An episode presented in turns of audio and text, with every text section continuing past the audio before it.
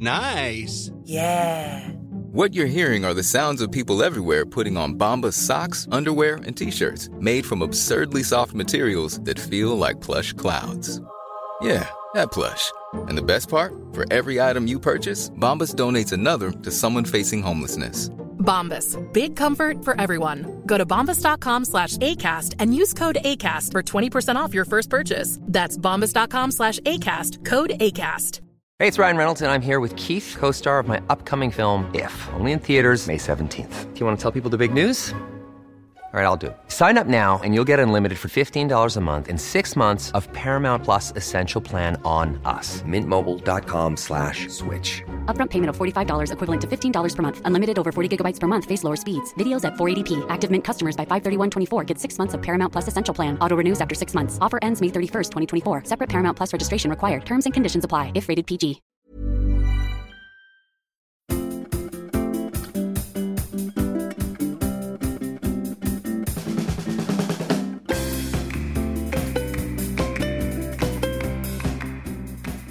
Welcome to Squanderlust, the podcast about the emotional side of money, why our actions aren't always as good as our intentions, and what we can do about it. I'm your host, Martha Lawton. Today's episode is all about families, especially complex families. That's to say, those that have split apart and formed anew, potentially with additional members. We're talking stepkids and half siblings and exes and ex in laws and all the financial and emotional complexity they can bring as I'm on my first and hopefully only marriage and have no children as of the time of recording, I've got an expert guest with me in the form of the wonderful Catherine Thomas Humphreys, aka the Finfluencer. Catherine is a qualified financial advisor, coach, speaker, and podcaster, and specialist in supporting families to have better financial relationships. Before we begin, I want to thank all of our lovely listeners who have stuck with us from the beginning and those who are just joining us. It is wonderful to have you with us. And I especially want to shout out those of you who have reviewed the show in Apple Podcasts or on Podchaser or your favourite app, wherever that might be. Recent listener Hello Wonderful Podcast, great name, gave us five stars and noted that I am gentle in allowing guests to tell their story. And I love that. Thank you. I really do try. I read all our reviews, so please keep them coming. They help potential listeners decide to give us a go, so they're really important. Yours could be the one that tips the balance for someone. Okay, Catherine, welcome to the show. Tell our listeners a bit about yourself. Oh, thank you so much for having me. It's absolute joy, and I love the introduction.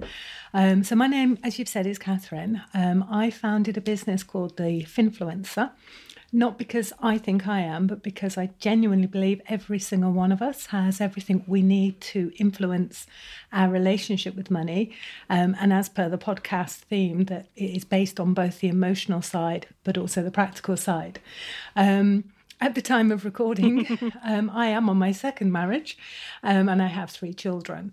And what I've learned along that journey is that personal finance, so me today versus future me, is quite a straightforward, linear um, process, for want of a better term. But as soon as you start bringing people in and then having relationship breakdowns and then new relationships and those half brothers, siblings, um, it not only changes the, the practical elements of money, but it also can bring new emotional um, effects of money in there. So I love working with families. I love, I don't know if it's the problem solver in me, but I love the slightly more complex scenarios. And I think, again, from personal experience, but also the clients I see, that sometimes we can feel a little bit judged. Mm. Our situations may not be quite as um, 2.1 children, quite as kind of, what's that word? Straightforward, mm-hmm. um, conventional, that's the word I was looking for, as others. And this then adds another layer into that complexity. Um, so I trained as a financial advisor, which I really liked. Um, but the bit that was missing for me was what you'll know that coaching brings is that transformation where someone is given the tools they need to own their finances, to really influence mm. and shape them, um, to empower them to step forward. So um, that's what I now do. I just do the financial coaching, but I use all that advisor experience along with my personal family experience over the, the past 30 years to, to help families in those more complex situations. Yeah, I, I was looking at your website, and you've been on your own journey with your own money, haven't you? I have. I have. And it took me a while to be really comfortable sharing that. Mm. Um, so I, I did start young. Mm. I thought, what's the hardest financial and emotional path I can choose? I know what. I'll be a single mom from day one, um, which I loved. I absolutely love being a mom. I mm. love my daughter. Um, but what that younger version of me kind of stormed into, thinking, hey, I can do this. After a few years, um, and I describe it a little bit like the difference between acute pain and chronic mm. pain. You can manage discomfort for a little while, but as it kind of builds on and on and on, it's very draining. Mm-hmm. Um, it's quite anxious. You're feeling very responsible all of the time for not only yourself, but a little person. Um, and the reality is, from my experience and the people I work with, that when we're in a position of stress, mm. financial stress or strain, we don't necessarily make great choices elsewhere. It's much easier to make a good life choice when you've got a fin- financial foundation. Mm. But when something's affected that, it does change our decision making processes, mm. our own sense of value, and who we choose. Um, so, yes, I did go from that to a relationship that was not good for me, mm. probably not good for him either. And that one ended in divorce. So, third time lucky. um, I wouldn't change him for the world. He does make me laugh. Um, but he's uh, impossible to, to coach in the money wise. So I do test nearly everything I do on him just to see how unsuccessful it is. you know what? I mean, if I had married you know, previous long term partner, I would, you know, this would be second marriage. So and, and I'm very glad I didn't. So, so you know, no judgment. Also from from this side as well. You know, it, everybody has their own journey, and everybody um, does different things. And as as you said, when you are experiencing stress, particularly around money, um, but any source of kind of long term stress, it does impact on your on your thinking and your decision making, and, and it does make things really difficult um, in terms of life choices. I think that might be something we'll will circle back to again later on, perhaps. Um, mm. So, I mean, I think that like makes it very clear why you decided then to specialize in families and, and especially these um, sometimes called blended families. Is it was it just the desire to apply your own experience? Um, I think it was going through um, some uncomfortable financial moments. So, whilst it was always difficult, there was a really good element to to me in terms of surviving. Um, so I've never been a big spender, so budgeting was quite easy, um, and I discovered a talent for magicking money because you have to, and I think it is that necessity is the the mother of all invention. Um, and I didn't really realize actually they were great skills that I had because I was just seeing that I'm in a difficult financial position. Therefore, AKA, I'm not very good at this. Um, so it was recognizing that that was um, something I was naturally good at.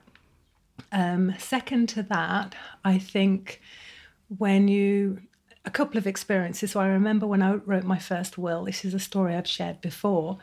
Um, so I was still quite young, and we know, I know from doing this day to day that six out of 10 of us don't have a will. So the fact that I was around about 19, sat in a solicitor's office, I thought was quite responsible of me. Yeah, definitely. Um, but the ex- yeah, but you wouldn't have known it from the experience. It was very cold, it was very critical because I wasn't there to leave a lot of money because that, that wasn't the situation. I was there to make provision in a guardian mm. for my daughter. So I was doing the right thing.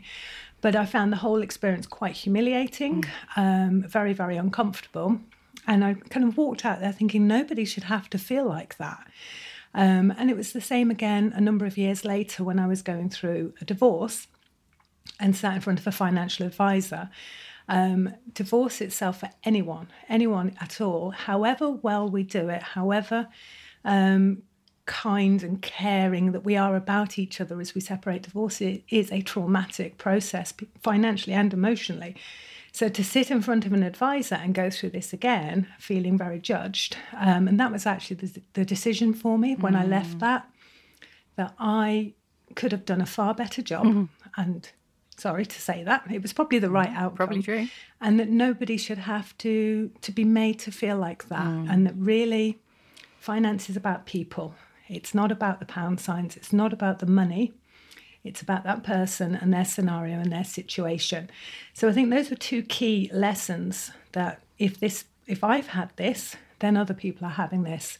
And why should we be made to feel like that? So that's kind of what drove the financial advice decision. And I think I just get families more mm. because it's not easy to talk. It's not easy for people when they if you imagine speaking to a financial advisor and you go through a quite harsh, hard fact finding what's your income, what's your spouse, what's your children. And if you do that without the softness and without the compassion, the actual experience can be quite uncomfortable. Um, and I don't think people deserve that. I think as just humanness should should be there. So I think it was because I could feel it and empathize, it just drew me really toward working with that that particular type of client. I'm sure there are a lot of families who are really grateful to be able to speak to you and feel that empathy from you and that understanding. Um, and yeah, I, I completely agree with you. Nobody should be made to feel humiliated or or judged for doing the responsible thing and going to see a professional for advice, whether that's legal advice or, or whether it's financial advice. I mean, that's absolutely ridiculous, incredibly counterproductive. So, yeah, no, that's um, Oh, those stories frustrate me. I have to say. Yeah. So, Yeah. and it, it doesn't take much, does it? I mean, it's just a few extra moments of just kind of care and compassion, a bit of extra space um, around it can make all the difference for someone to make their journey far more pleasant, far more positive, and something they can build something new from. so I want to dive into some of the things that you see. So, what are some of the most common financial issues that you see in blended or complex families? Yeah, so they tend to be two twofold. Um, so on one side, you'll get the additional emotional um, side, uh, especially in and around trust, um, and how those feelings would impact our willingness, perhaps, to enter a new partnership, financial partnership. Um, and then on the other side, you've got quite um, pragmatic, uh, practical sides. Um, so I think one of the most common things I see is, for example, if we are to pass away, what happens then to, to the money? Right. Now, when we are um, single versus when we're married, this isn't necessarily how we go into a blended family. So, after a divorce, some people just decide they don't want to get married again. Um, so, they'll go into a blending family and may, they maybe have their children, perhaps the other person has theirs, without realizing that actually that marriage, that structure, that legal entity actually protects them to some degree. Um, whereas without that, they, they are less protected. And I'll go a little bit more into what I mean by that in just a moment. Um, and then I think um, we also forget or don't consider, or it's just never a kind of conversation, is what happens um, when we don't make a, a decision, whether that's about our pension or our will or where our money goes, that the rules that then automatically apply do not support the new types of families that we see now. Yeah. So the typical example here is if you die without a will, you fall into intestacy, and the rules of intestacy are based purely on marriage and next of kin. Yeah. So as soon as you're going through a system of who is physically related to you, you can see there that any um, stepchildren are going to get missed out. If you're not married, then you can potentially not, you can effectively disinherit the person you would consider to be married to. Yeah. Um, so these structures, the the way that we do, do family in via marriage in this country, but also the way that we leave our things when we die in this country, are based on very old principles um, that do not match up. So I would say it's just kind of tuning into does my family structure protect everybody I love in it? Yeah. Um, and as soon as you start to see that this is about people um, and what these rules that are wrapped around them is, then you kind of, it's really just picking up the flag. So these are triggers. So if you're not married, that's a trigger. Mm-hmm. If you've got children from different relationships, then that's a trigger. And it just means that you need to sit back and think in these extreme scenarios, I think death is a good example because we're no longer there to make the decisions. Yeah. So without us as that decision maker, then what is happening? So it's a kind of crystallizing, if you like, mm-hmm. a way of shining the light on does your family structure and your financial structure work um, to support those you love. Um, and then I think on the emotional side, it's the conversations. Mm. Um, so I mentioned earlier that divorce is challenging, even good divorces are challenging um, for men and women. Mm-hmm. You go through, you might lose a house. Um, one of you might feel like they've lost a portion of their pension in in that settlement, whether that was fair or not, doesn't change the fact that that person would have felt that loss. Mm-hmm. Um, and then how do those feelings of loss and trust and the, all the experience before um, plus the financial anxiety, how does that inform our willingness to, to have a financial relationship with someone? And more importantly, how to uh, have a really healthy conversation. So we tend to get silence. Um, and more separation in terms of of money. Um, so I try really to foster that space where you can bring a good conversation to the table without the argument, but without compromising on your values, where you can make space to create shared values for that shared new family, and then make sure you've got the financial structures underneath it to support everyone. Yeah. So, um, a couple of things in that. Obviously, we're talking about the legal structure of marriage in um, the UK, particularly. I mean, uh, particularly I imagine England and Wales. Scotland's system is slightly different from England and Wales, but um, the broad brushstrokes of it are are the same. That there are different protections for people who are legally married from those who mm-hmm. are just living together. Um, I think there's a lot of misunderstanding around this because there's this phrase "common law marriage," which has no legal standing whatsoever, and people sort of assume that it means something legally, and it, it just doesn't. Um, and they, so they assume that just living together for long enough somehow entitles people to something that it, it doesn't. Um, and that is, yeah, it's something that you really don't want to discover at that worst possible time of bereavement. So, yeah, I completely agree with you that it's really important people understand the legal difference between being married and not being married yeah. and how that yeah. actually works. Um, it's, it's so so vital.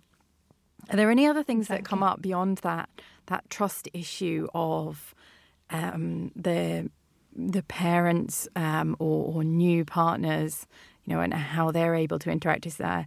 I, I was was imagining something around fairness between children if there are. Yeah, yeah, that's exactly where I was nodding. Go on. Um, it and it's emotive. It's highly, highly emotive. So um, I know how I feel about my children. So and the the way I've blended. Actually, my husband didn't have his own children, so we have one, and I have two from uh, previous. Um, but what I see is um, especially where you've come in and perhaps those children are adult children, that one of you wants to treat your children fairly, the other one wants to treat their children fairly, or you might have a child that is yours mm-hmm. um, that perhaps feels like you should treat even more fairly. Um, and it causes conflict. Um, mm. And I tend to see this, I see it in all areas, um, but it really shows when it comes to writing a will. Mm. Um, and what I tend, so I always write the will with the, the people individually mm-hmm. Um, because it's almost impossible for one of them to be saying, actually, I don't like his kids and I don't want to leave anything to them. You can't say that in front of it. Um, so, yeah, very, very difficult. so, um, and then there's the, the, additional layer. So, if he has or she has, one of them has um, children from the previous relationship, and that pair, the other parent from those children, is still also alive, that particular set of children are going to benefit from those two.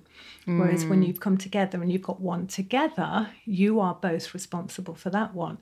So it's how you have that conversation that just because you've each got children doesn't mean they all have to be treated in the same proportions. Mm. And that's today as well. So it's who's being spent on, whether that's education, college funds.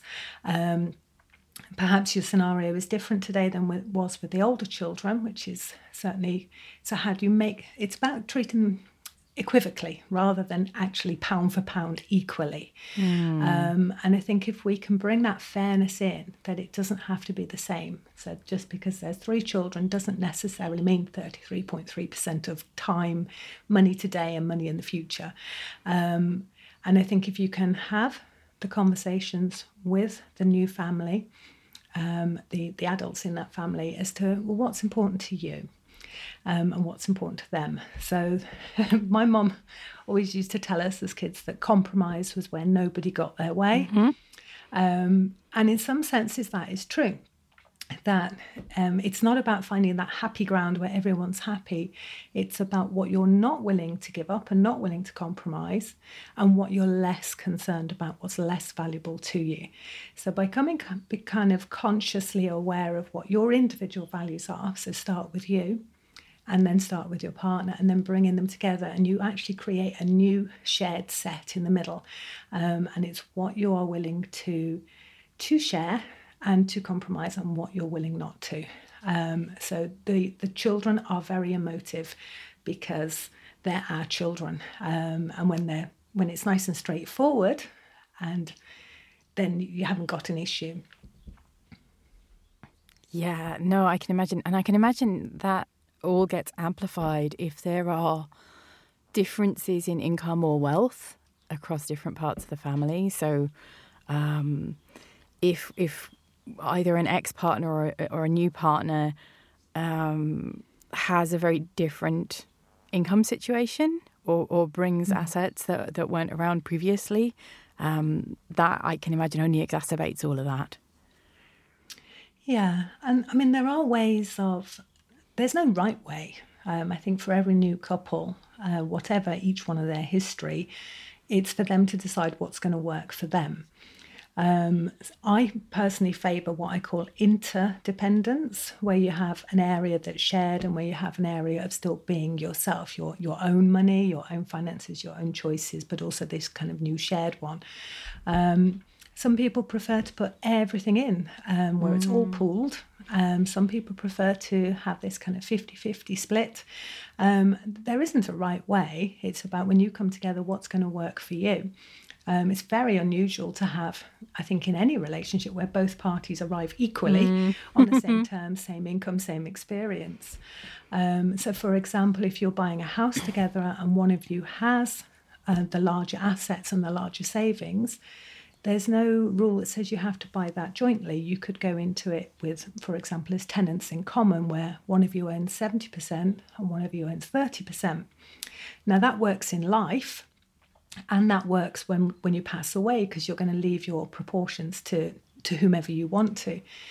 But that is not recognized in divorce. Mm. So you might have come into this relationship with your ideas of who's got how much and, and what those proportions are but if you're married for a medium term or longer and you're now getting divorced, as far as the rules and the starting point is, is there's an equalness. You've entered that marriage, and again, going back to that legal mm. uh, structure that's created. Um, and as long as it's not short, I'm not quite sure where short becomes medium, um, then it's a 50 50 split as your starting point. Oh, um, wow. So, yeah, there's, it's, I mean, you would obviously want to start a family mm-hmm. and have this new family, not planning to divorce. But again, life doesn't work like that. Yeah, yeah. um, so yeah. yeah. Um, sometimes I think this is where the trust issue comes back again. Mm. That if you have had a poor experience of either loss of earnings or loss of assets from a previous uh, relationship, and now you're entering into one that you don't feel is equal, that can be quite hard to have that conversation.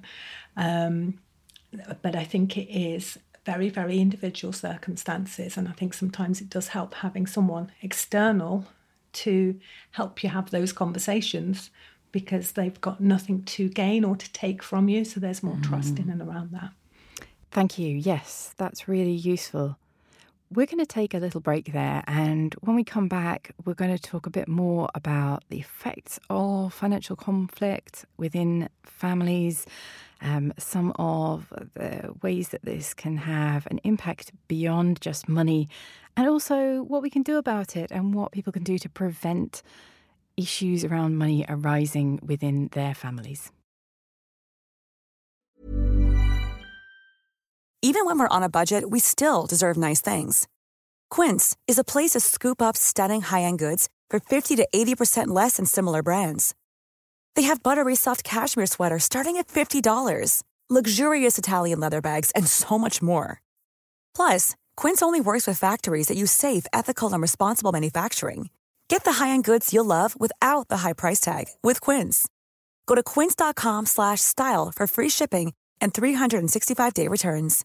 Hey, I'm Ryan Reynolds. At Mint Mobile, we like to do the opposite of what Big Wireless does. They charge you a lot, we charge you a little. So naturally, when they announced they'd be raising their prices due to inflation, we decided to deflate our prices due to not hating you. That's right. We're cutting the price of Mint Unlimited from $30 a month to just $15 a month. Give it a try at mintmobile.com slash switch. $45 upfront for three months plus taxes and fees. Promo for new customers for limited time. Unlimited more than 40 gigabytes per month. Slows. Full terms at mintmobile.com. Quality sleep is essential. That's why the Sleep Number Smart Bed is designed for your ever evolving sleep needs. Need a bed that's firmer or softer on either side? Helps you sleep at a comfortable temperature? Sleep Number Smart Beds let you individualize your comfort so you sleep better together. JD Power ranks Sleep Number number 1 in customer satisfaction with mattresses purchased in-store. And now, save 50% on the Sleep Number limited edition Smart Bed for a limited time. For JD Power 2023 award information, visit jdpower.com/awards. Only at a Sleep Number store or sleepnumber.com.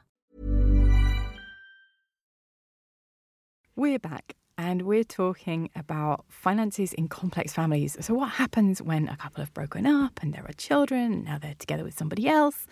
How do we manage the financial implications of all of that?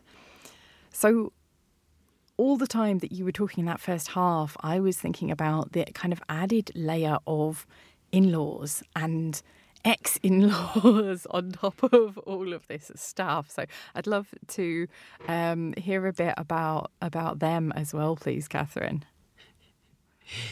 Yeah, um, differing for for everyone. I mean, I think if we take out the blended family altogether and just look at again us, us as individuals, um, we know that our money beliefs have come from potentially our parents and potentially their parents, um, often set as children, and those habits set off, and we believe those potentially without really interrupting those thoughts until something shines a light on. And there's nothing like um, a divorce or a family breakdown to kind of shine a light on what our beliefs are. Mm. Um, then when you have, I think it's it's harder when you have the new family and the children are still young, but there is still a, a reliance on income from the previous partner. Mm. So, child maintenance would be the example here. Um, the the in laws, they they don't tend to come up as much as you think. I oh. think they oh. have an effect. Um, and I see very, very different outcomes. So I might see um, someone who perhaps the, let's say the, the dad isn't particularly involved, yet his parents want to actively engage and be with their grandchildren. Yeah. Um, or perhaps one of them will. Um, others, you just see an immediate break that um, they, are gone, they're dead to me now. So wow. the in laws are gone um, and the grandchildren um, are, are, without. Um, so financially, the in laws, I think, have slightly less effect on the day to day. Something that does come up a lot is where where the new couple have a child together mm-hmm and then one or other or both have children from the previous. Um, when it comes to things like Christmas yeah. and family gatherings, that perhaps the grandparents of the shared child, mm-hmm. which would be the new in laws, if, if married, mm-hmm. don't recognize or want to recognize the children from the previous relationships. That is quite yeah don't want to say common, that is something I do see. And that's very hurtful, not only to the children from the former relationship, but to that the parent of those children. And that can cause conflict to them in the actual relationship because it's your parents that are doing that. Um, now, again, it depends on how good a relationship you've got with your new partner because that's where the conversation needs to have and to happen rather than skip over and go to their in laws. Um, but I think what it just shows is that we have responses and reactions, and we've got a choice. Am I responding or am I reacting? Um, which is never as easy as I just made that sound because we're human and we're emotional, and there's all these other things going on. Yep, absolutely, absolutely, and it brings up all these feelings about, you know, what is the meaning of family, and what does it mean to belong to a family, and who do we consider to be family, what does it mean to uh, support each other, feelings about loyalty, feelings about belonging. There's the whole kind of the feeling, feelings about generosity and and and yeah, so so so many different aspects of um, yeah of of our feelings about people and relationships just all kind of come up together all in that one space. Um, I, I can see that being so so challenging. Actually, you've just reminded me we did a, an episode in the last season with um, Jane Major about gift giving, which uh, some people might be interested in as a um, comparison with this, where we we talked about um, some of the challenging feelings people have around gift giving, and so if you uh, listen to that one and then apply all those weird feelings people can have about gift giving, and then on top of that, the blended family stuff as well. Wow, it could be uh, quite explosive, I can imagine. Yeah. Um, I think as well, your what we see with blended families is quite big age gaps. Mm, yeah. Um, so because you tended to have one and then maybe 10, 15 years later that there might be another. Um, so it's almost like how do we treat the adult who is a child Yeah. and how do we treat the child who is still a child um, so yeah gift giving and i think it comes back to your point earlier which is around about this idea of fairness um, because my idea of fairness to my children may not be their idea Yeah. of fairness to each other um, so i think if you're comfortable yourself that you've explored what is right for you and what feels fair to you, then actually that sort of ripples through. Um, not quite unconsciously, but because you believe it and you know it and it's in line and authentic to you, then those around tend to pick up on that.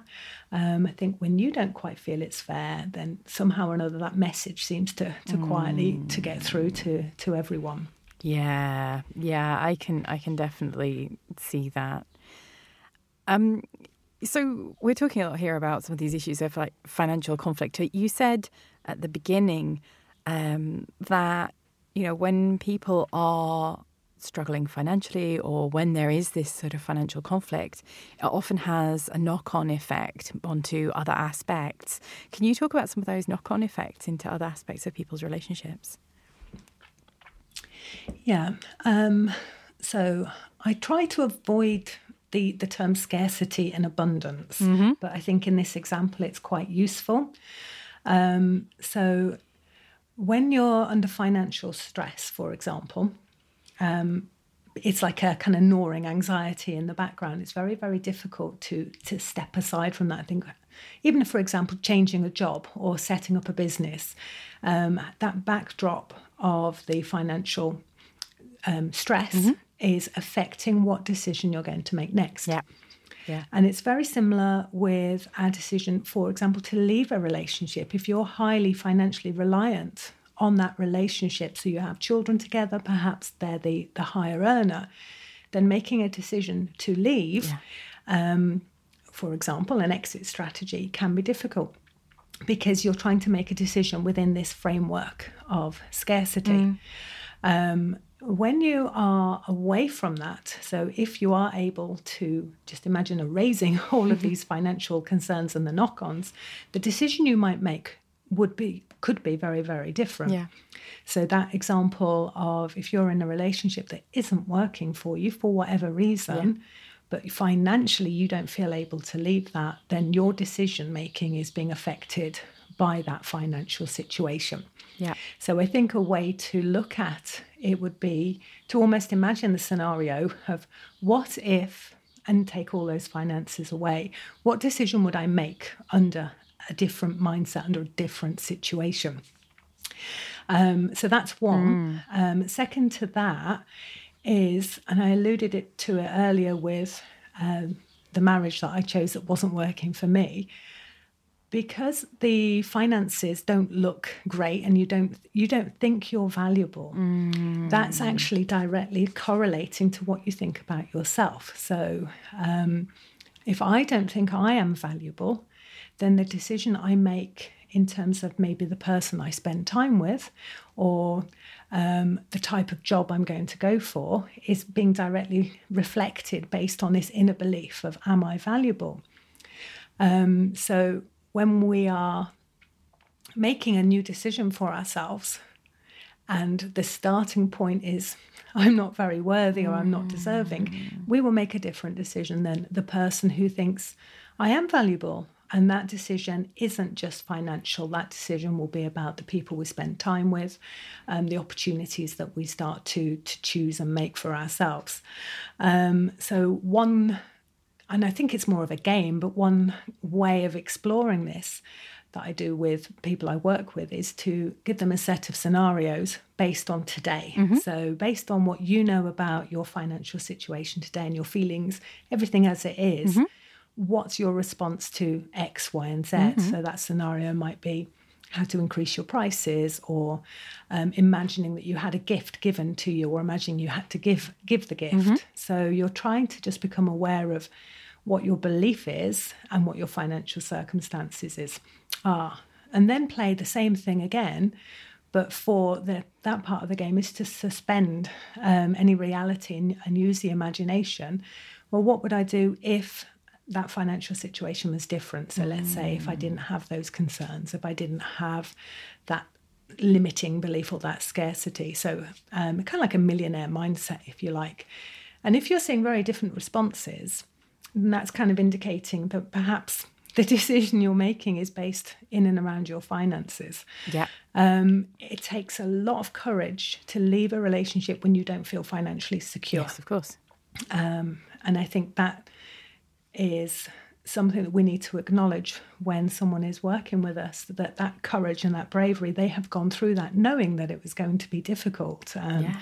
so i always admire people for that um, likewise, I think if you want to change and, and set up a business, uh, it's very hard to make that decision if you're from a position of needing and being highly reliant on a, a low income. So when we can just scale that financial situation back and look at us and explore us and our beliefs and our values, what would we do differently? Um, so it's not to wave a magic wand and say, I'm going to make your whole life better overnight, but it does give us kind of space to think, okay, am I making my decision based on today? Um, am I reacting or am I responding? Um, so they're highly, highly correlated how we value ourselves and how our financial situation is. Yeah, absolutely. Do you find when couples have been working with you and they've been working on all these issues, or, or when individuals have been working with you on this and, and it's um, having an impact on how they're dealing with their finances and their families, um, you what do you see in terms of how the family dynamics change or the family relationships change? Yeah, this one really surprised me. Um, and I've currently got 100% accidental success rate. um, so, whilst I work with blended families, I tend to work with the one party, the one parent, the one person. Mm-hmm. Um, because they're ready. They've come to me because they want to change. And I think you'll know as well that you've got to be um, on your side. You've Absolutely. got to be wanting to, to do this. Yeah. Um, and I think because there are so many correlations. I think you used the gift giving scenario earlier. Mm. Um, that relates highly to how we want to be receiving. So, not just can I receive money, mm-hmm. can I receive love? Um, also, can I can I give? Um, do I want to give? Who am I supporting? So, what I'm tending to see is people will come to me thinking that they are wanting to inverted commas fix their finances and that might be to stop a an out of control spending habit that out of control spending habit is being triggered by their emotional response to something whatever yeah. their something is And as soon as they start to address the emotional triggers that are behind it, which might be that maybe they don't feel valuable or they're trying to prove to themselves that they deserve, um, or the opposite scenario, which I see just as often, which is they are so restrictive in their budget, there's no space for them mm. because they don't allow themselves to receive because they've carried this belief that they don't deserve.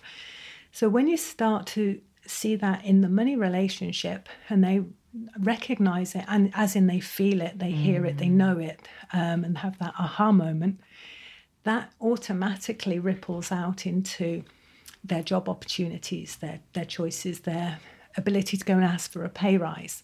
And the feedback from my clients is that suddenly their relationship with their partner is also improving. Yeah. Because they know themselves, they know what's valuable to them, so they have a really good conversation now that's not kind of infused with emotions. Mm.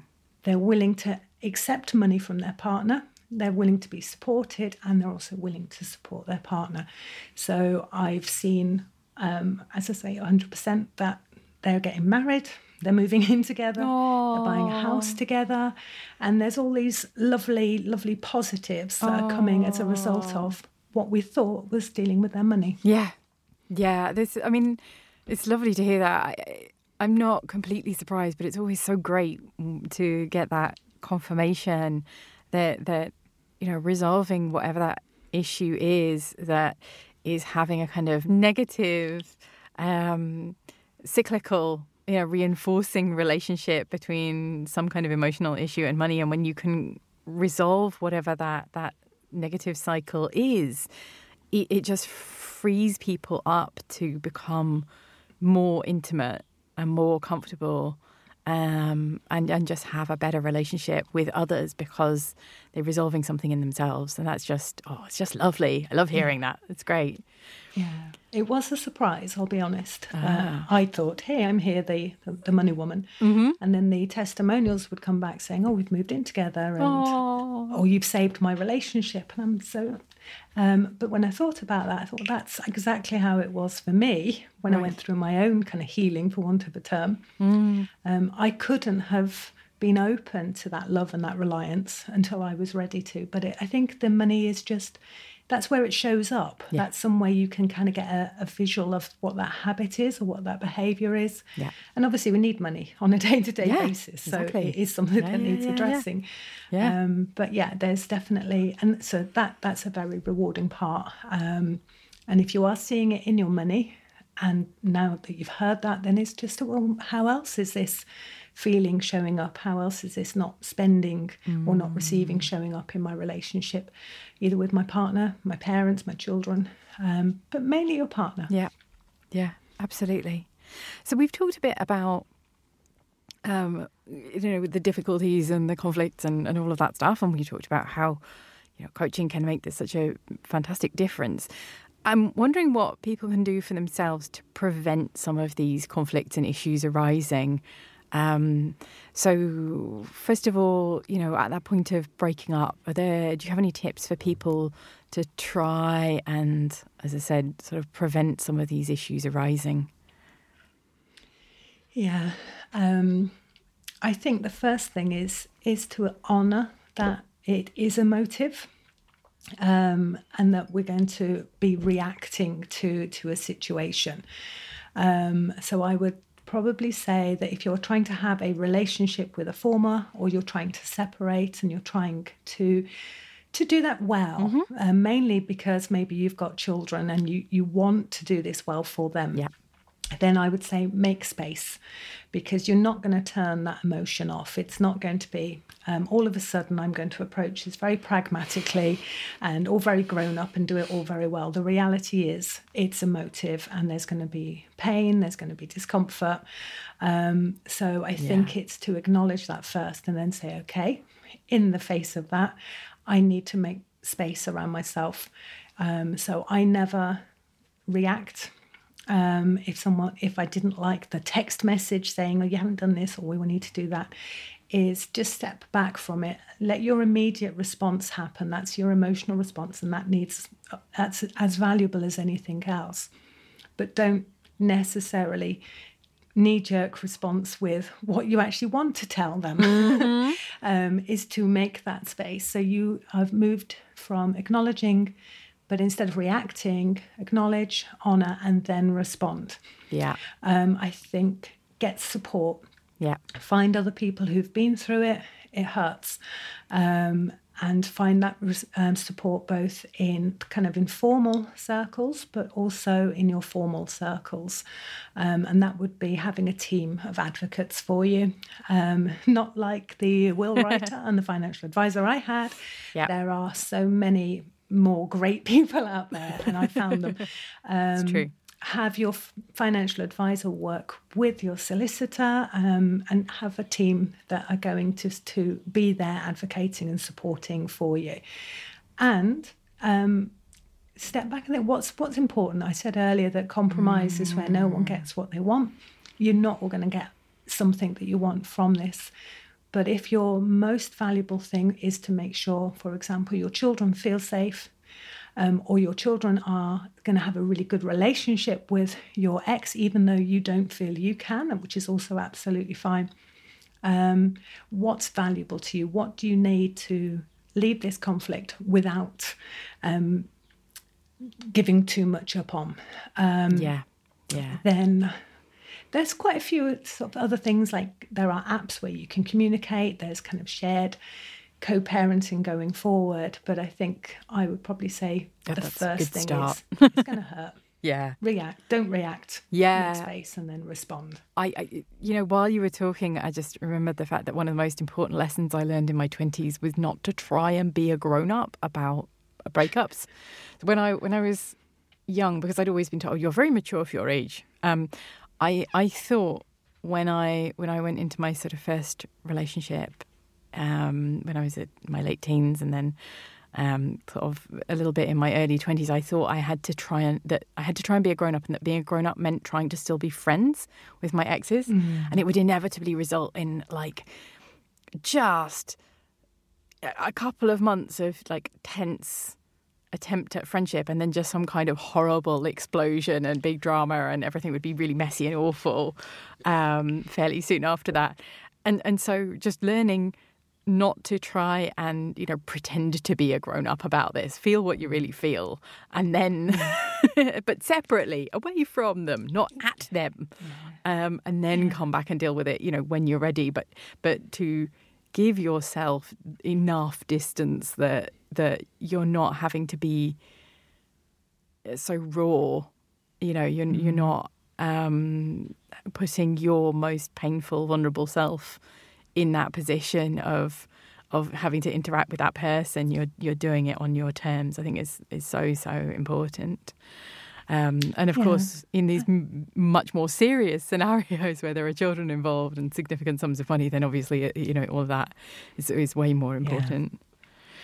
And i think as well that if you're feeling it um, the reality is they're going to be feeling something it's a different program Yeah. it's a different set of feelings but you are both feeling and experiencing something Yeah.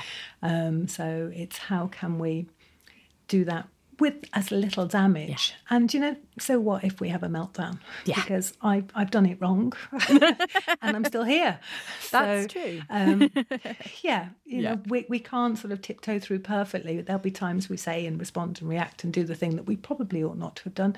But that's human. Um, so don't be so harsh on ourselves as well. Oh, think might be- absolutely. Yeah. might be something to do. Yeah.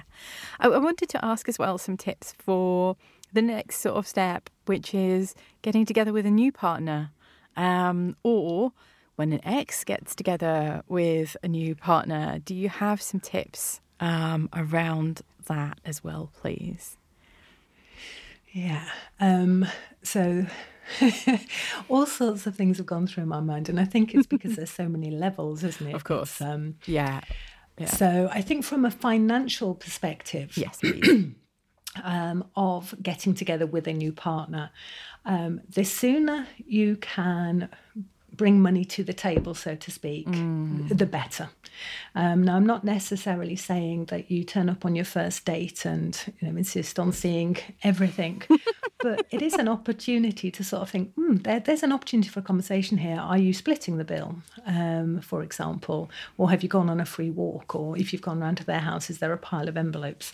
um, so I think is you're now going to go into a, a new relationship. It may or may not work, but the sooner you are aware of your money habits and their money habits, and might this work financially as well as kind of soulmatey and emotionally. Mm. Um, so I think the sooner you can have that conversation, the better. And especially if they have children and you have children, um, to go right back to the beginning where we talked about this sense of are they going to be treated fairly? Are you picking are you picking up on the fact that perhaps he's not so interested in your children? Um, mm now I for again for so many experiences um, where yeah you bring a, a child in and they're sort of super interested in trying to be interested in your child as well as you um, but they, they quickly lose interest mm. um, so i think just be aware that you're going to go into a relationship what money behaviors and money habits bearing in mind now that you've got your money beliefs and your unconscious program running. Your ex had theirs, and this new partner will have theirs. Yeah. Um, yeah. And do you do you think that there's an opportunity for open conversation and a, a shared goal? Yeah. Um, and you know, if you're picking up signs early on that it isn't, um, personally, I'd walk away mm. Um, because you you you want a good relationship you want an open relationship and it'll be done your way and it'll be done in what is equal and fair for you that that would be for you to decide but if you kind of get the feeling that there's not going to be that openness or opportunity to talk um, is it wrong to say walk away? No, I mean maybe I, I'm with you. I'm with you. No, honestly, it's such a huge part of of relating to somebody. Um, uh, is is how do you handle your finances together? Mm. Um, it is inevitable that conflict will arise there. And I think if we then even go back to what we were just saying about how you feel about money and giving and receiving is a lot about how you value yourself, mm. um, then if you can't have that open conversation about money, how can you have a, an open conversation about other areas of your life where you need to give and receive with each other? Mm. So I yeah, do, I do think you're right. I think it's actually really important and, and a big enough red flag to potentially consider walking away if you don't think you can have that conversation because it has to happen at some point. So if you can't yeah. do it, you're you're just storing up trouble for the future, I think, and it is it's vital. Um, yeah. What about when an ex gets a new partner and, and possibly their sort of family situation changes, and then you that could impact your relationship on um, on the children that you had together or the child you had together. Is there anything that you have to say about that? Yeah. So again, this I think is down to having as good um, a relationship as you can with your ex under whatever the circumstances are. So I'm not saying you need to be best friends at all, but is there a kind of channel of civility mm-hmm. where the children are at the centre of what each of your decisions are? Um, so again, it's going to be all those different layers. But if, for example, it's going to it, it shouldn't affect a maintenance payment, for example, because um, that ex partner is still going to be earning the income they have and seeing that your child, mm-hmm. or being as long as that doesn't change for the same amount. So, really, that part shouldn't change.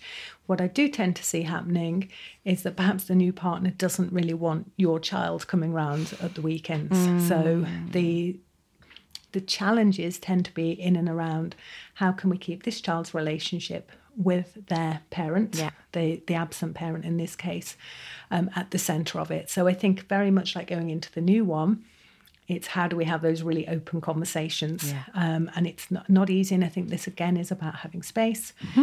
Um, again, maybe having that support network. Who can you who can you react to first before you go and then say what it is that you want to say? Yeah.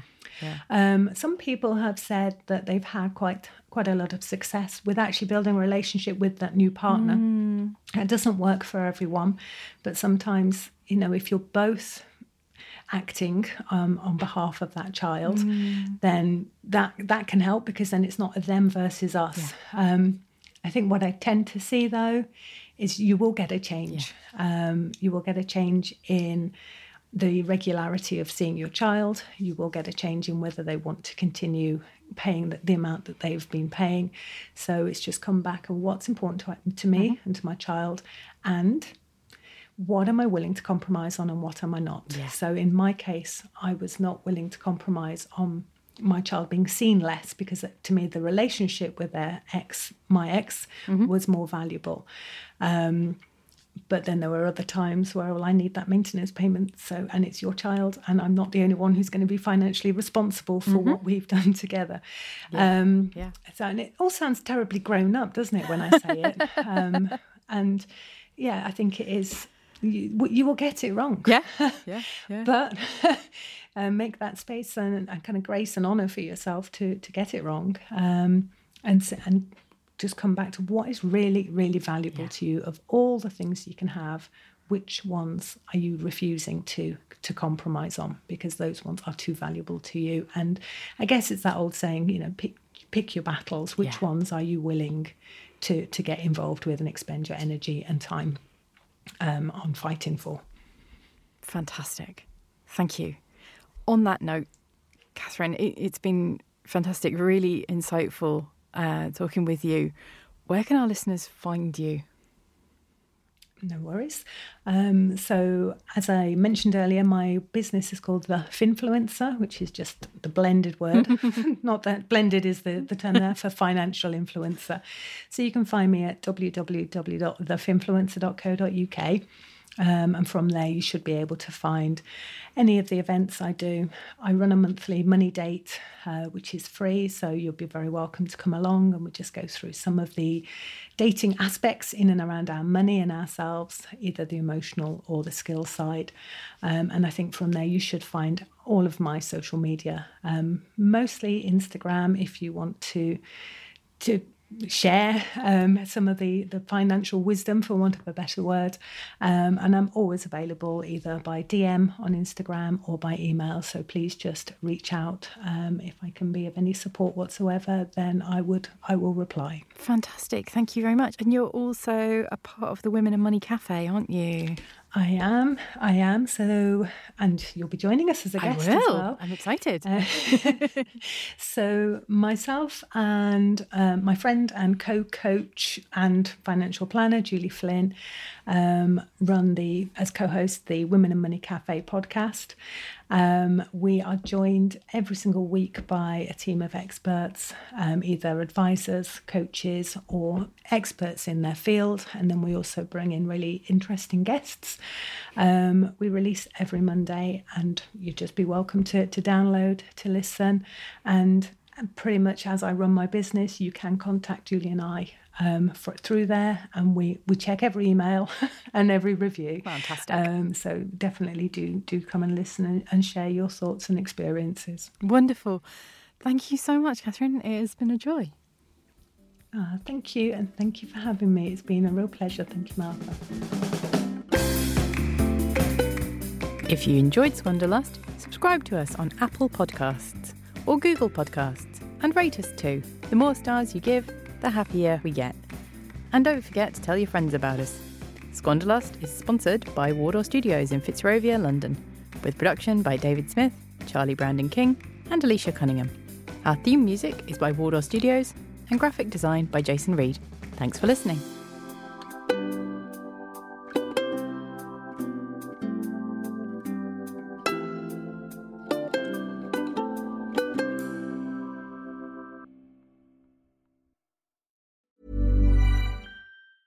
Planning for your next trip? Elevate your travel style with Quince. Quince has all the jet setting essentials you'll want for your next getaway, like European linen, premium luggage options, buttery soft Italian leather bags, and so much more. And is all priced at 50 to 80% less than similar brands. Plus, Quince only works with factories that use safe and ethical manufacturing practices. Pack your bags with high-quality essentials you'll be wearing for vacations to come with Quince. Go to quince.com/pack for free shipping and 365-day returns. Imagine the softest sheets you've ever felt. Now imagine them getting even softer over time. That's what you'll feel with Boll and Branch's organic cotton sheets. In a recent customer survey, 96% replied that Boll and Branch sheets get softer with every wash. Start getting your best night's sleep in these sheets that get softer and softer for years to come. Try their sheets with a 30-night guarantee. Plus, get 15% off your first order at bollandbranch.com. Code BUTTERY. Exclusions apply. See site for details.